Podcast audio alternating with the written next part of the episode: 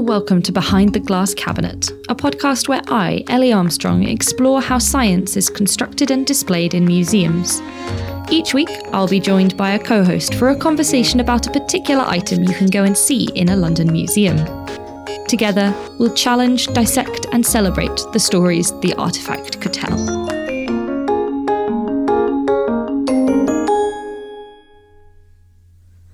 Week, I've gone to join my guest co host at the National Maritime Museum. Hello, my name is Sasha Coward, and I'm a freelance museum worker. Um, I used to work until very recently at the National Maritime Museum. I was there for about three and a half years.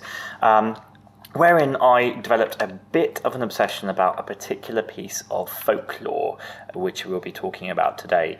Um, I also got to do loads of queer stuff, so I helped run our LGBT History Month um, and opened kind of, well, worked on opening four new galleries, and I managed to sneak in a few queer stories there as well. Which I think we'll get to discuss during the course of this episode, hopefully. yes.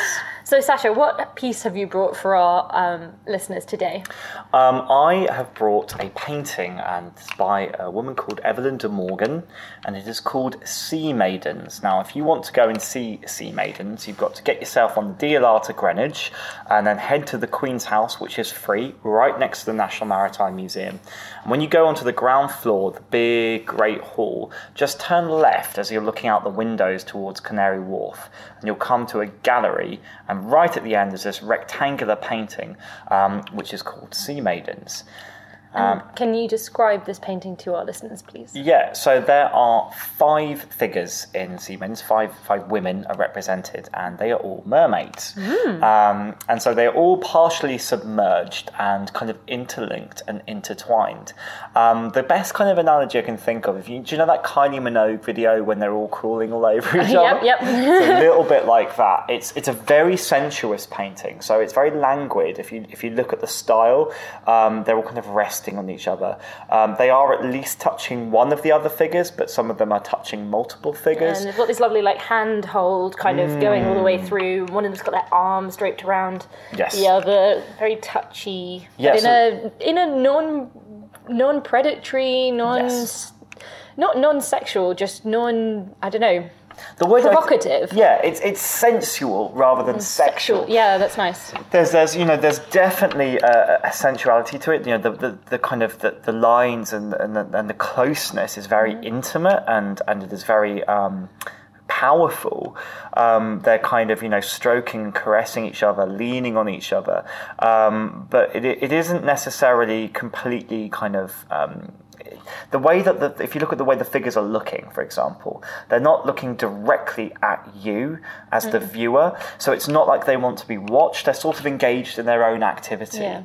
Um, and there is a warmth there among all the figures, um, which you can interpret in many different ways. Yep. It could be sexual, um, or it could just be familial, or just really kind of really closeness or love. There's yeah. definitely love, love there. Yeah and it's unclear like what necessarily what type of love because what's the story based on well if we go with the, the, the, kind of the allegory that the painting is based on it, it goes on with kind of sisterly love because these are all sisters um, which may explain one feature that, that does jump out which is that they all have the same face or they all painted at least from the same model which is something we'll come back to yeah, in a which, moment and it's interesting because you say this and i didn't notice that they were all mm. the hmm. same person to start with so for me the sisters make sense in terms of what the artist is trying to achieve. Yes. So that's interesting. So you're, you're right. If you look at the faces, they, they, you know, one is in terms of the direction, the shadow, and, and the way they're painted. That they're not identical, but if you look at the features, you'll, you'll see they're all very shared. Okay. So the, the, the, aim of, of Evelyn, we can we can imagine, is to create the impression of sisters. People, these mm-hmm. these mermaids are closely related, um, but they are all painted off a single model who was called Jane Hales, um, and Jane Hales was painted many many times by Evelyn de Morgan. Um, so she she used a number of models, and she would often paint the female form, but probably the most predominantly featured model was Jane Hales. Um, also, we know that they had a very intimate and passionate relationship. Now, I wouldn't want to use the term lesbian here because, firstly, that term wasn't in existence, but more importantly, it's inaccurate. Um, so, Evelyn was married to a man, um, but also seemed to have a relationship with Jane. So, the closest thing we can talk about would be biromantic. Um, she definitely had affections, at least visibly, for, for, for both genders. Um, and so, the relationship between her and Jane seems to be really present in a lot of her paintings, where she paints Jane in really sensuous ways. But in particular, this painting, where she's painted over and over and over again, interacting with herself. Yeah, in slightly different positions, mm. showing different parts of her body. Yes. It's very interesting. Really, really fascinating painting. it, it is a beautiful piece. Um, and it's worth saying that another painting of Jane Hales, uh, which was by Evelyn de Morgan, ended up in the Tate's recent exhibition, Queer British Artist, um, which, you know, so she is kind of known as being a symbol of, of, of someone who really admired and aspired to the female form. Um, the really nice thing about the story as well, and I only found this out recently, is if you find where um, Evelyn de Morgan is buried, um, she is buried next to her husband, but right on the other side there is Jane Hales. So the three are buried in a line. So we're talking of a, a really interesting relationship that must have flown between all three of them. Yeah, which is interesting. This idea of more than a uh, maybe a, a heteronormative pairing of two mm. people.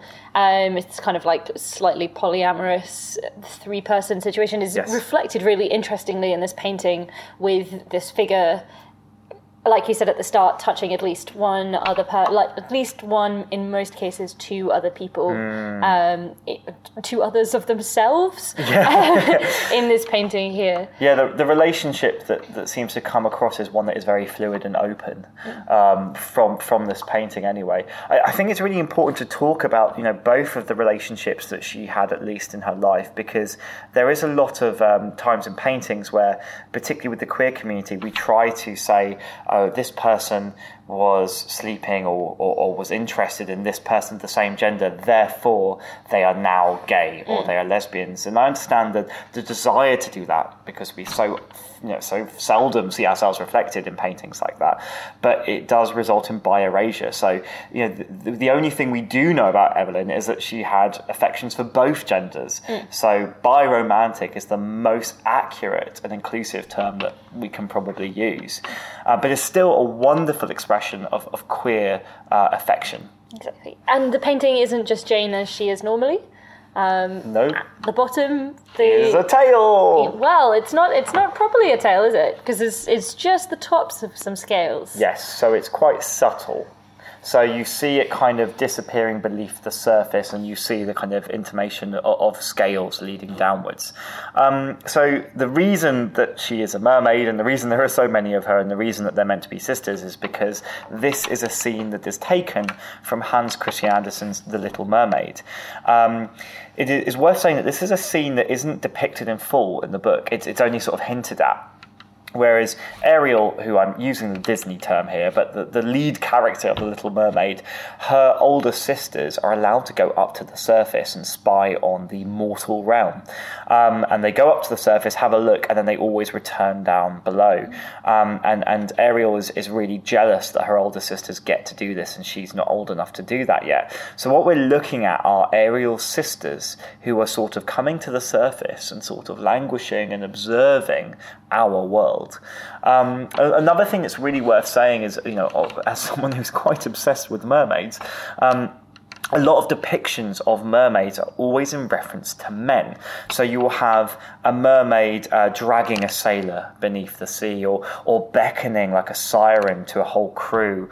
Um, but there is always a man intimated in the image because um, mermaids exist in, in many forms as a sort of like a, a symbol of of, of, of, femininity in response to all male environments at sea. So, you know, this is the sexy lady beckoning me to my demise.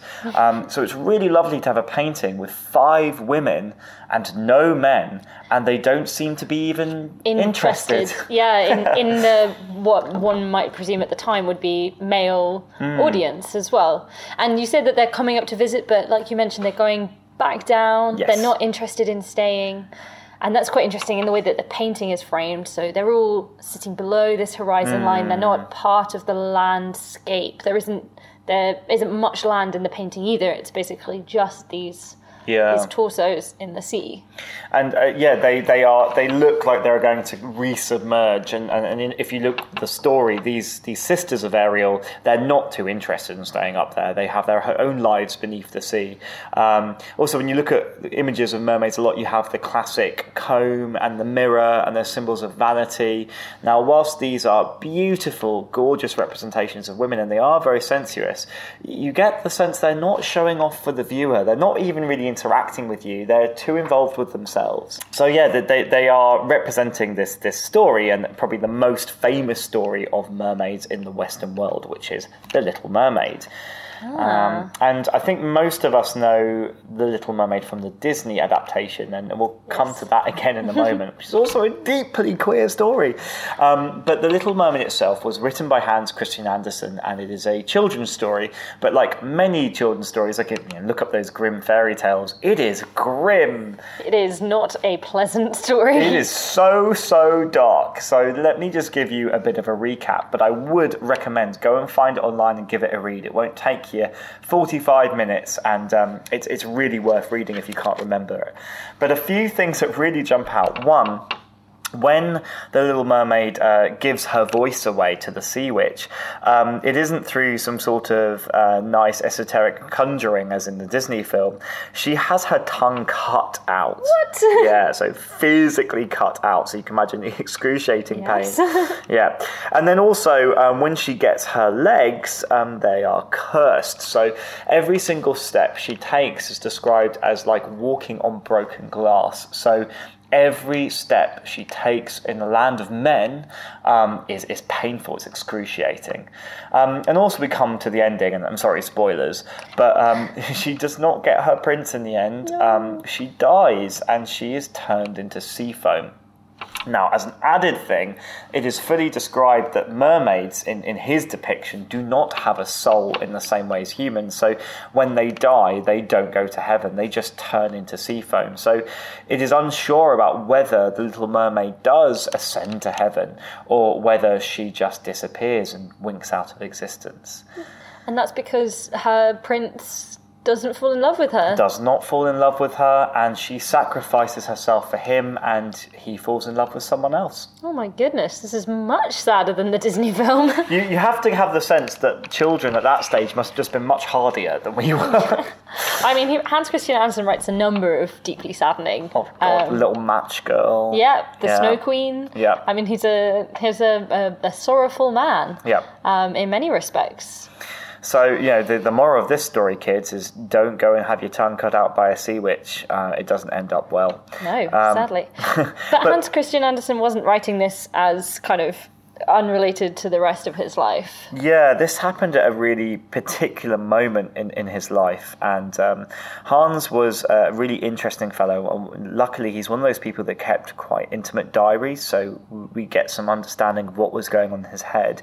And he also wrote letters. He was a real avid letter writer.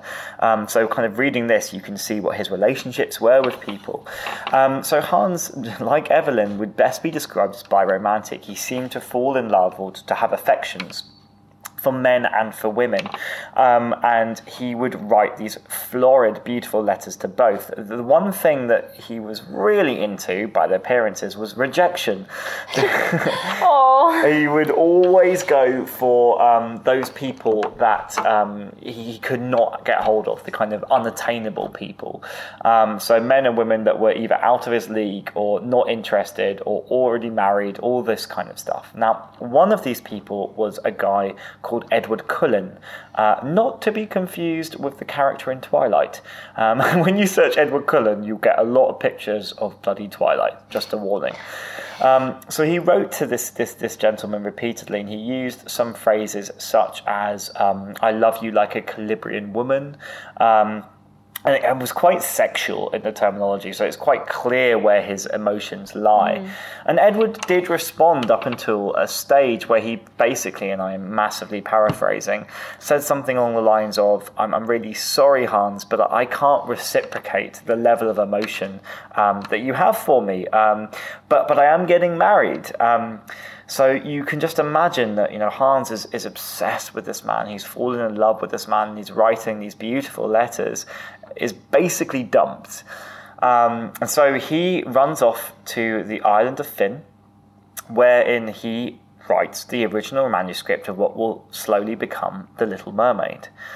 So, thinking of his mindset, so this is a man who has reached out and shared a lot of himself with another man and has been rejected and then writes this story about a half formed creature, part of one world but not quite, who is cursed, who is silenced, who has her voice taken away from her, and who does not get the prince. Yeah, who is end. ultimately rejected by the person that she sacrificed and chased after. Exactly. Oh. Yeah. Gave everything for. Don't use those phrases. This is so sad. I know that's the point. It's oh. it's ruddy tragic, um, but it's also incredibly beautiful that he managed to turn this kind of pain into possibly um, the saddest uh, queer love letter that was never sent, which is The Little Mermaid. Um, and so you can see that as like his thesis of his love for Edward Cullen. Um, and so that's that's a really beautiful backbone to this story. That this is a story built off the pain of queer rejection. Yeah. Um, something maybe on some level we can all empathise with. um, but then, of, of course, this this is a, a, a, story that has been told over and over again. But Hans really popularized this image of a mermaid. Prior to this, they were temptresses and sirens and these these kind of otherworldly creatures that were symbolic of um, kind of female beauty and the mysteries and danger of the sea. But he created a single little mermaid, yeah. a fragile and sensitive, very human character. Um, and that has since become the, the character we see painted by people like Evelyn de Morgan yeah. and in films such like as that of Disney. Mermaid. Like The Little Mermaid by ah, Disney. Fantastic. So this grows into the kind of story that we see there. Yes. And the way that it's depicted in the Disney film is, is different, tells a different type of story, but is, is probably commensurate in sadness, at least at the start. Um, there are certainly some deeply tragic tragic parts to that story as well. She still doesn't fit in. Yep. She still has to sacrifice. I mean, not her tongue in this case, but her voice. Mm-hmm. Yeah, she, she, gives everything. Yeah. Everything to be to be part of a world that doesn't fully want her, understand her. And then again, that there is, um, yeah, that there is this deeply queer story, even to the Disney film. So the Disney film has a happy ending wherein she gets with Eric and they get married, and she gets the, you know, her. If you watch the film, there's a great scene at the end where Triton waves his his Triton in the air and he makes a massive rainbow. Yes which is so great if you're talking about queerness. If you ever do a screening of that during LGBT History Month, you will get the biggest cheers um, from experience. So the the the, the thing to remember is, whilst this is an adaptation and many people were working on this, um, one of the, the people who was really influential in how this story was told by Disney was Howard Ashman. And Howard Ashman uh, was an ex kind of um, musical writer and performer, uh, and he wrote a lot of the songs uh, for Disney's Little Mermaid and also helped with some of the characterization. Um, so Howard Ashman was a gay man, um, and he um, sadly contracted HIV during the creation of The Little Mermaid and actually passed away a bit later whilst working on Beauty and the Beast, which was the next film that he was involved in.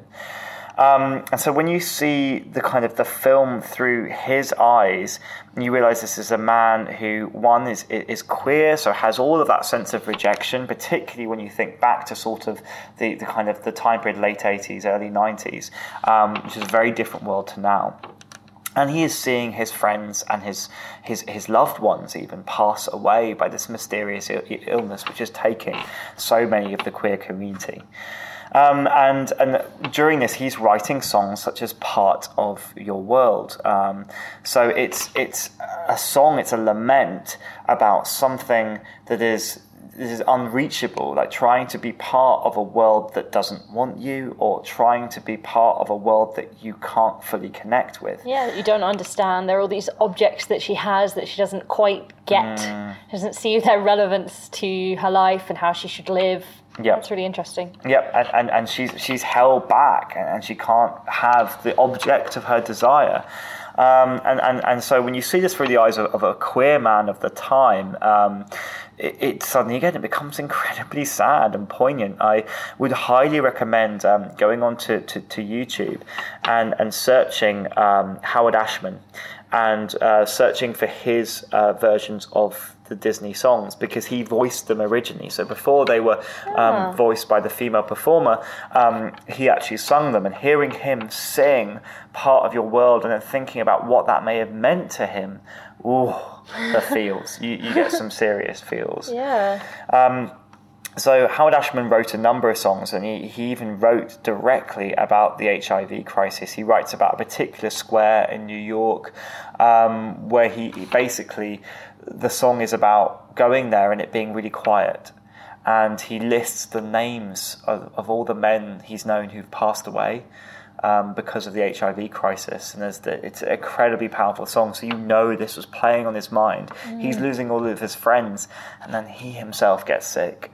Um, it is important for us to remember that HIV was a very different beast to what it is today. It is mm. still a life changing experience, but at this time it was this mysterious illness that was taking people, um, and no one knew how to how to predict it or how to was there a cure and and why was it just affecting this particular population mm. so hugely powerful um, and he doesn't just work on The Little Mermaid because we were talking earlier about The Beauty and the Beast. Yeah, so he, he then goes on to, to, to work on the, on the Beauty and the Beast, but, but sadly passes away before it's finished. And um, there is a beautiful acknowledgement at the end of Beauty and the Beast, which says, you know, in, in remembrance of um, Howard Ashman, who taught a, a, a beast to love and um, gave a mermaid her voice uh, which is beautiful. Uh, and there is also, in working on that film, on Beauty and the Beast, there are symbols that he brought to this. He's known to have um, be the mind behind the, the flower. So if you remember in the in the film, the beast has this rose in a glass jar, and every day a petal falls and it slowly decays. And as it decays, so so does he. And and if the last petal falls, then he will be trapped mm. in this body right? this this non-human body. And then we have to remember that you know Howard at this time was seeing his body as a trap. Like it, you know, his, body was malfunctioning. It was falling apart. It was decaying. He was getting sick. Um, you know, his hair was falling out. All kinds of horrible things going on. And also, he was approaching his own mortality. Um, he'd seen so many friends go before him, and, and here he was. So the rose as a decaying symbol of his own mortality, again, really poignant and powerful. I would recommend um, watching that film again with, with thinking through the eyes of Howard. Yeah. Yeah. Definitely. Now we've been talking about Hans Christian Andersen because his story with the sisters is is some of the inspiration for the painting that we've been looking at. But um, he's not the only one who talks about mermaids. Um, not even in the West. I mean, you alluded earlier to to where mermaids have been seen before um, Hans starts writing about them. Mm. So, so mermaids definitely not created by the West, definitely popularized uh, by Hans Christian Andersen and Disney. The, the, the, image that you search on, on Google, it's really interesting. If you look up mermaid, you'll notice that most of them have red hair. That's a Disney thing. That wasn't the case before. Um, but, but mermaids, they may not be called mermaids, but half women, half men, and half fish and sea creatures um, exist across history and across the world. Um, so obviously the mermaids that, that we think of, they, are largely influenced by the Greco-Roman tradition, um, where you have mermen, mermaids, tritons, Uh, naiads, they're also called. Um, hippocampi, so that's half horse, half half fish, the literal Ah. seahorses. Um, yeah, I know there's a nice little science reference Nice, there. Yeah. um, but also like uh, Sicilian um, sea witches, which is what Ursula comes from. Uh, so she is half octopus and half woman. And what kind of things do they stand for in this Western tradition? They are the mysteries and dangers of the sea. So, uh, the idea of when you would look across the horizon, across the sea in the past, it is kind of like gazing into outer space. What's out there? Strange creatures, the unknown. Yeah. Um, and if you look at maps, so at the National Maritime Museum, there's a huge collection of, of cartography. You have the classic sea monsters in the corner, the, the here be dragons, and this is this is Terra Extraña, and all of this kind of thing. And, and mermaids often appear in those as who knows? Ships would sail out, and you would never know if they'd come back again. Just like NASA spending, you know, sp- spaceships into in, into the sky. There's, there's so many parameters that couldn't be fully controlled. It was a scary and terrifying environment. Well, and at the Queen's house, there's a portrait of Elizabeth I that Mm-hmm. yeah. has a little mermaid in the sea behind her. Yes, It's yeah. about like the Armada and the kind of trauma of the sea and sea voyaging. So Well, she was kind of uh, Uh, connected with mermaids because she was kind of a siren. So the idea was hmm. that she was this female force. red haired. Yeah, red haired, and uh, and the beckoning or calling on the Spanish Armada, and they would be dashed or destroyed by the storms. Ah, so that's it's interesting. A, it's a symbol of hers to show her power as a female force of the sea. Wow. Okay. And Yeah. that's not the only time that mermaids are the like kind of female force of the sea. Yeah, I mean, to be honest, a lot of the time they are not quite as empowered as that. um, so generally, um, the navy, the merchant navy ships were seen as largely all male environments, and we know that's not always the case. There are some wonderful stories of cross-dressing pirates and whatnot, but that's a different story. That's another podcast. Another po- pardon me as I belch. Another podcast altogether. Um, but you know, largely these were these were single-sex environments. And uh, in fact, women aboard ship, but was often seen as unlucky. Like you shouldn't, you shouldn't go aboard a ship. The only woman on the ship was the ship herself. She was the female force. So men at sea, um, you know, the, who are. Uh, apparently all heterosexual, um, but you know, largely heterosexual and are um, kind of putting their, their lust and, and, and their, their romance for women onto this blank blue void. They start to see women everywhere. So Including in the manatees. including in manatees and dolphins. So you, you get mermaids, which are basically the kind of sexual frustrations of men kind of put onto the sea. Um, so they are the kind of the, the women that might be waiting for you, and they become very lascivious and sexy creatures, and are there for your consumption. and got the mirror, they've got the Yes. cone, they're very vain and and like you say, like a siren calling Yes. calling the man towards them. exactly there's, there's a lot that could be said for you know the, the, the men are completely um, they cannot be blamed for the way they behave because the, the siren beckons you you know they are they are completely un, unable to control their behaviors Much like Kiss the Girl in The Little Mermaid. Oh my gosh, I've just know. I've just heard that in my mind and made Yep. that connection. That's a horrible thing. Shalalala, don't be shy She's like drawing him in without any without any speech. She can't speak No. she can't even speak and, and that song is incredibly problematic. I mean, it's horribly problematic, but like that's interesting that that idea of the siren tempting the man yes is very much still present in that that story in in the contemporary retelling. and here's a powerful thing as well what does she tempt the man with what's her only weapon it's her song Yep. and what does she have taken away from her it's her voice So she's got her looks, her pretty face. Don't underestimate the power of body language. Yeah, thank you, Ursula. so these are these are the types of depictions we see in the West. They're Yeah. often um, white-skinned creatures. Yes. Um, but they're not the only times that we see mermaids in history. Not at all. So across the world, there are depictions of mermaids. So some of the, the, the really powerful and inter- interesting ones I've come across, um, York Yorks are a very mermaid-like creature that exist in Aboriginal um, kind of societies in Australia, uh, York Yorks are not pretty. They are hideous and they eat and take children. Um, and they're called York Yorks because that's the sound that they make. Oh my gosh. York York. I yeah. like it. Yeah, they're, they're kind of very much the dark kind of side of mermaids. And then you have uh, Mami Wata. So Mami Wata are elemental spirits um, of the kind of sea and sky, and they're often depicted with, with fish-like tails or serpent-like tails. Um, and they come from West Africa, um, and also you, you get them in Jamaican cultures as well, Creole Creole as well. Um, and they are very much they embody the sort of the Ursula side. So they they're all about negotiation. So you can um, make promises to them, but you have to fulfill your side of the bargain. They will do things for you, but they want something in return. They're collectors and hoarders of objects, which I wonder whether that's a little bit of where. Um, Ariel's kind of treasure trove comes from. Ooh, yeah. Um, and then you have uh, in Inuit culture the, the story of Sedna. So Sedna was a, a young woman or, or girl. In different tellings, uh, she's drowned or has her fingers cut off, and she sinks below the depths and ends up becoming basically a guardian of the sea and the underworld. Uh, so a kind of goddess, and she's often depicted as having a fish tail or an orca tail. Um, and there's like a beautiful carving that's um, in the British Museum collection. I don't think it's on display, but if you go and search Sedna on their collections online, it's a really nice example.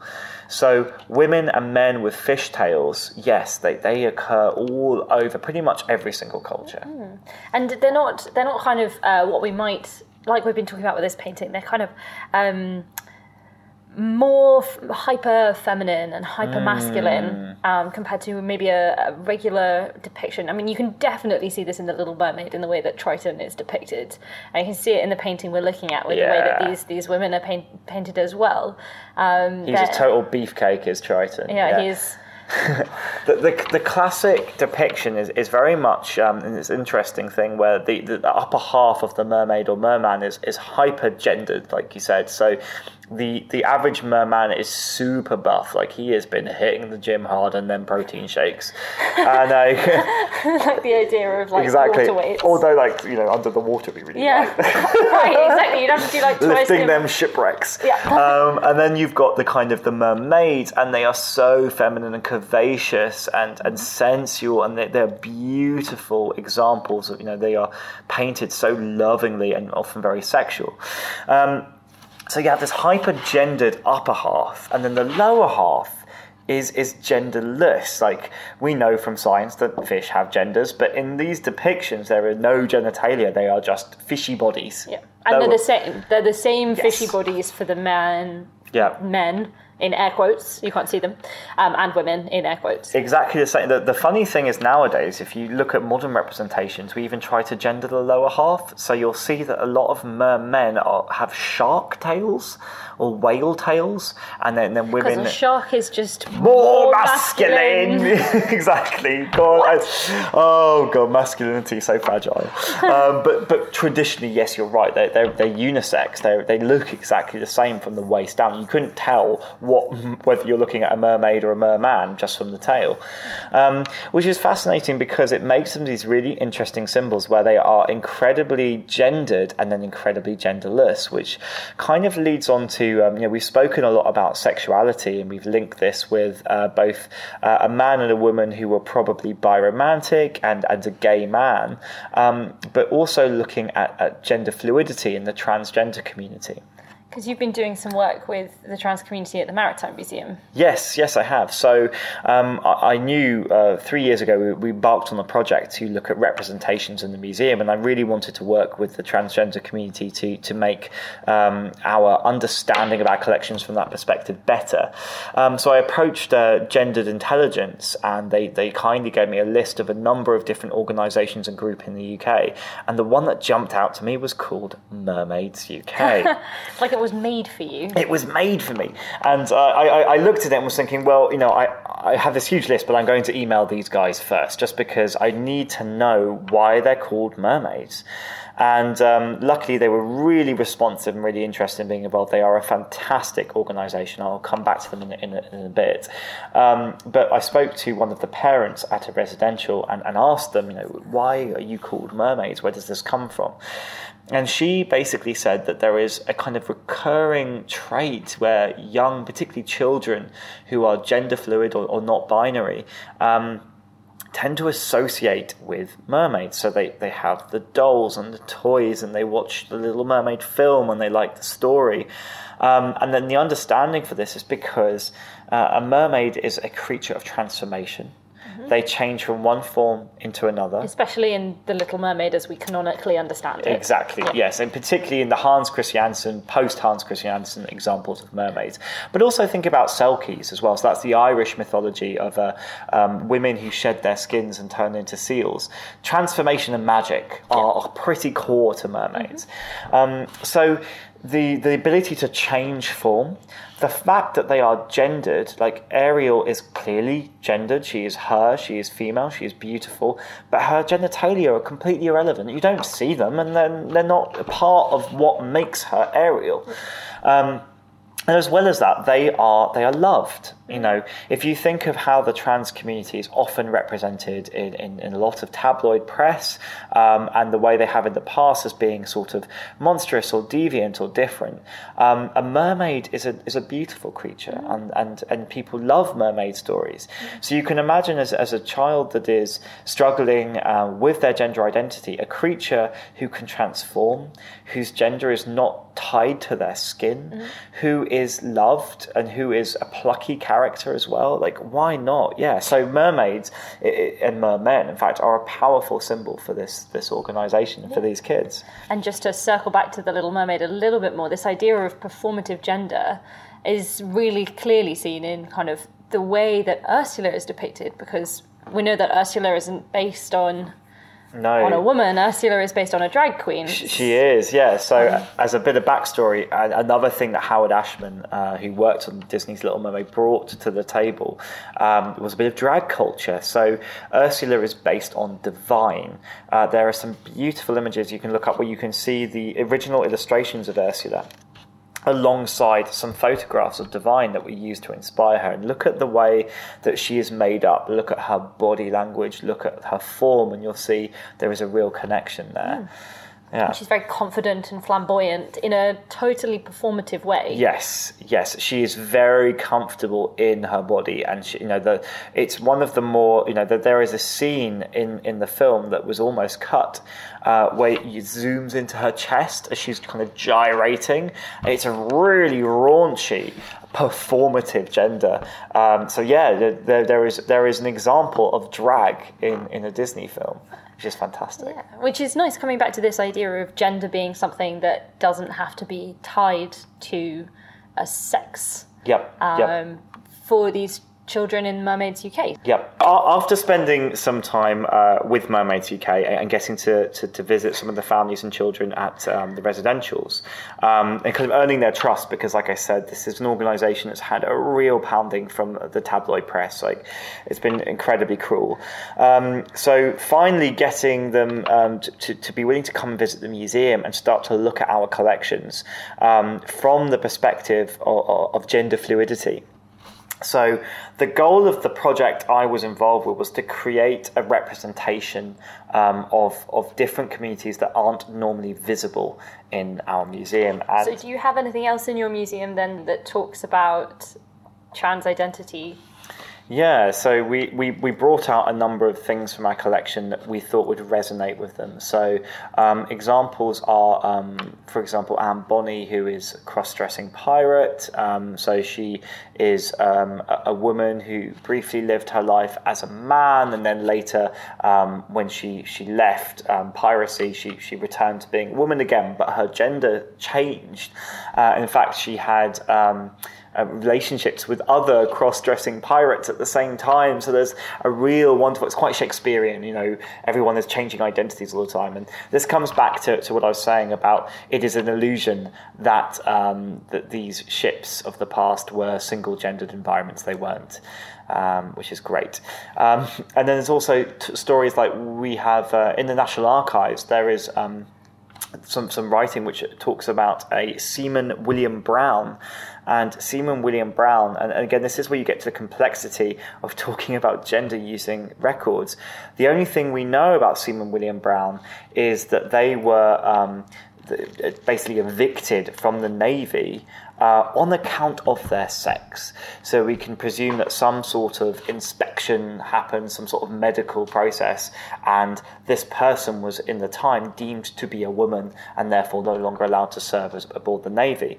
Um, so then we end up with this interesting situation of was this the first black woman who served aboard the Navy, or was this a black man who served aboard the navy, or was this a gender fluid person, uh, and, and, and, all of that yeah, thing? Someone who's intersex, or exactly. Uh, we we don't have enough enough information to, to, to fully look into that, but it was a story that we brought out for these young people to kind of talk about. This is some of the non-gender binary stuff that was going on. We looked at the crossing the line ceremony, which to this day is still part of the navy. When you cross the equatorial line, there is a ceremony that you go through. Part part of which is absolutely bizarre and involves shaving your chest and, and all kinds of weirdness. Um, but there is also an element of drag. So there is a king and queen of the sea, and the queen of the sea is generally played by a man. So there is there is again performative gender going on. There are photographs in our collection of um, male sailors performing as, as, as, as women. And, and some of it is clearly, you know, it's difficult to read too much into a black and white photograph, yeah. but some of it is clearly performative. I guess it's what we would understand as drag, mm-hmm. like it is performative gender. And some of it is very sensitively done, and it is much more, you know, it is much more difficult to know exactly what is going on behind there because it is, it is more about female impersonation mm-hmm. and less about female performance. So, gender identity again, how did these people gender themselves? And I think this was when we talk about this, maybe it sounds like we're talking about this in the distance past, mm. in the context of you know ye old pirates in the 18, 1700s. But this is also something that was subject of an exhibition in a lot of seafaring towns recently, like Margate, called yep. Hello Sailor. Yes, um, which looked a lot at these kind of um, kind of undercurrent LGBT communities that existed in the Navy, in yep. the merchant Navy, um, and in other seafaring in other seafaring bodies. Yeah, I, am I'm, I'm ranging, raging wildly across time because we're talking about you know uh, the, the, the 21st century, the 20th century. Mm-hmm. These photographs were taken in the kind of uh, 1920s mm-hmm. that I'm talking about. The ceremonies I'm talking about are still happening today.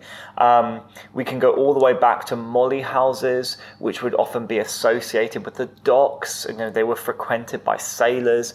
There are phrases that come up, up uh, over and over over again, like rum, sodomy, and the lash is an association with the Navy. Mm. Um, we have um, uh, sodomy records. So these are records in, in the, the maritime collection, um, which basically talk of, of, of, men who are convicted of sodomy, which is basically non-procreative sex, but is is code for same-sex interactions, um, and the different levels of punishment that would happen, because sometimes these would be allowed to go, and sometimes these would not be. So yeah, there is a full range of gender and sexual identities playing out um, at sea. Probably in some ways more so. They were more uh, permissive permissive than other environments. And less less regulated, I guess, more than yeah. anything else. Like there just wasn't a court aboard a ship and they were away for like four months at a time. So, you know. The story I often hear is, you know, if you are aboard a ship and you have your, you know, your crew and you're trying to survive and one of your crew, um, you know, there are two, two members who are sleeping together and they are the same sex and it is no one is being hurt and no one is upset, why would you kick off about it? And yep. if you have a particular uh, um, a member of your crew who likes to perform in dress or dress a certain way or gender, why would you kick up a fuss? You're in the middle of the ocean. Yeah. You've got more things to worry yeah, about. Yeah, exactly. Like there are bigger problems. There are bigger fish to fry. Aha! Aha. I see what you did there. So you brought out these objects, these uh, these um, yeah. artifacts, these historical records for your, the young people that you were working with at Mermaids UK. Yeah. And and they were very interested in these these artifacts, but they very much stated that they wanted to have an opportunity to create their own story. Mm-hmm. And as trans youth, so we're talking ranging from the age of eight up to about 21, real, real range of ages, um, they were quite keen that their voice wasn't the same as the voice 40 years ago or 300 years ago. Yeah. And then, whilst the story of Anne Bonny, the cross dressing female pirate, is fascinating, had absolutely nothing to do with, you know, trying to get estrogen. Yes. Like, you know, there, there was a, a completely different um, lived experience. So, whilst they, they found it fascinating, they wanted to work on their own narrative. And so, they took the core of their name, Mermaids UK, and they looked at symbolism of mythical creatures and monsters. Um, I think there was a sense of we have been depicted as monstrous, so how can we re own that? Yep. So what they wanted to create was a genderless entity, um, and the end result was working with the incredible artist Eve Shepherd um, from Brighton, who is a, a queer artist herself, um, to kind of translate their understanding, their drawings and ideas and writings and recordings into a single piece, which is now a, uh, a bronze bust that is on display at the National Maritime Museum, and they created um, a person of the sea, and it is inspired by stories such as mermaids, but it is not a mermaid itself. It is its own creature. No, and, and more than anything, having seen the this bust at the Maritime Museum, one of the ways that it's not the same as the canonical mermaid is that it doesn't have the same idea of performative gender. It's very genderless yes. in this, captured by the name "Person of the Sea," but it's very fluid. Yeah, this is um, quite exciting because it is now in permanent uh, part of the museum's collection. Um, but it is the first depiction of a person that is intentionally gender neutral. So this is our first piece that is a they. It is not a he. It is not a she, and it is definitely not an it. Um, and so that's that's a really powerful thing. That's like changed our entire Mimsy collection record. Yep. Like how we talk about this is Yep. an entirely different way. Um, it is also has a voice, so you can press a button and listen to, to, to them speak, and it is voiced by a, a member of Mermaids UK, which is really great. And not in isolation, because this statue kind of speaks to the other statues around it. Yes, So they defend their position and, and why they're there, and talk a little bit about their own kind of um, fluid identity, which is really wonderful. And I guess it draws us back to the story of mermaids, the fact that the Little Mermaid had her voice taken away. There's something really powerful about being able to work with mermaids, quite literally, to give a voice back. Yeah, and unlike the painting that we started this discussion from, which is voiceless and static, this is a, a piece that talks and interacts with you as the visitor and also with the other pieces around it in a kind of dialogue, Exactly. fashion. So yeah, the, the, the kind of the narrative of this is that uh, what I'm trying to tell everyone, everyone that will listen, is that the rainbow flag is a powerful symbol and it was created and it has a wonderful story. But I also think that alongside the uh, rainbow flag, let's not dismiss the mermaid mm-hmm. because the mermaid has this power to appeal to pretty much every facet of, of queer identity. Mm-hmm. We're talking about the L, the G, the B, the T, the Q, and the plus. We're talking about round the world, gender and sexuality and fluidity. Mm-hmm. Yeah, and it's something a little bit more tangible than maybe a rainbow in the sense Yeah. of like a person. It has yes, it has it has a voice, it has a face, and and also maybe it talks a bit about our power and mm-hmm. also our lack of power. You know, a mermaid is a powerful being, just like Queen Elizabeth. You know, conjurer of storms and siren of the sea, and powerless. It is abused. It is, has its has its voice silenced, um, and it can't fully be part of this world. Yeah. Oh, fantastic. Thank you, Sacha. This has been really interesting. My pleasure. Do you have anything you would like to add? I would like to say that next time you go to a museum, go mermaid hunting. Um, and so, mermaid hunting uh, just basically means look for mermaids, but also look for any stories that are partially submerged. Um, look between the, the cracks, look for the scales where they're hidden. Um, and you'll find that every single collection that you can imagine will have wonderful and beautiful queer stories. Fantastic. If people want to learn more about your work, Sacha, where can they find you online? I yabber away at Sacha Downspace Coward. That's S A C H A Downspace C O W A R D on Twitter. Um, I talk about mermaids all the ruddy time. Excellent. So if I want my mermaid fix, I'll be coming to find you on Twitter. Exactly. And also um, a big shout out to Mermaids UK, uh, the transgender youth group we've been talking about a lot. You can support them in many different ways. Um, I do actually have a fundraiser running on my um, page. that will be running all the way through to January. Um, and also just get in touch. They are magnificent and they do incredible work. Thank you so much for being here, Sacha. It's been great to talk to you. Cheers, Ellie. And that's it for this episode of Behind the Glass Cabinet. Thanks to Nicolette Chin, my editor and producer. Thanks to Sam Lee, the composer for the track of this podcast. And thank you to the University College of London Department for Culture and the Department for Science and Technology Studies, without whom this podcast would not have been possible. I've been Ellie Armstrong. You can find me online at, at Ellie the Element. Thanks for listening.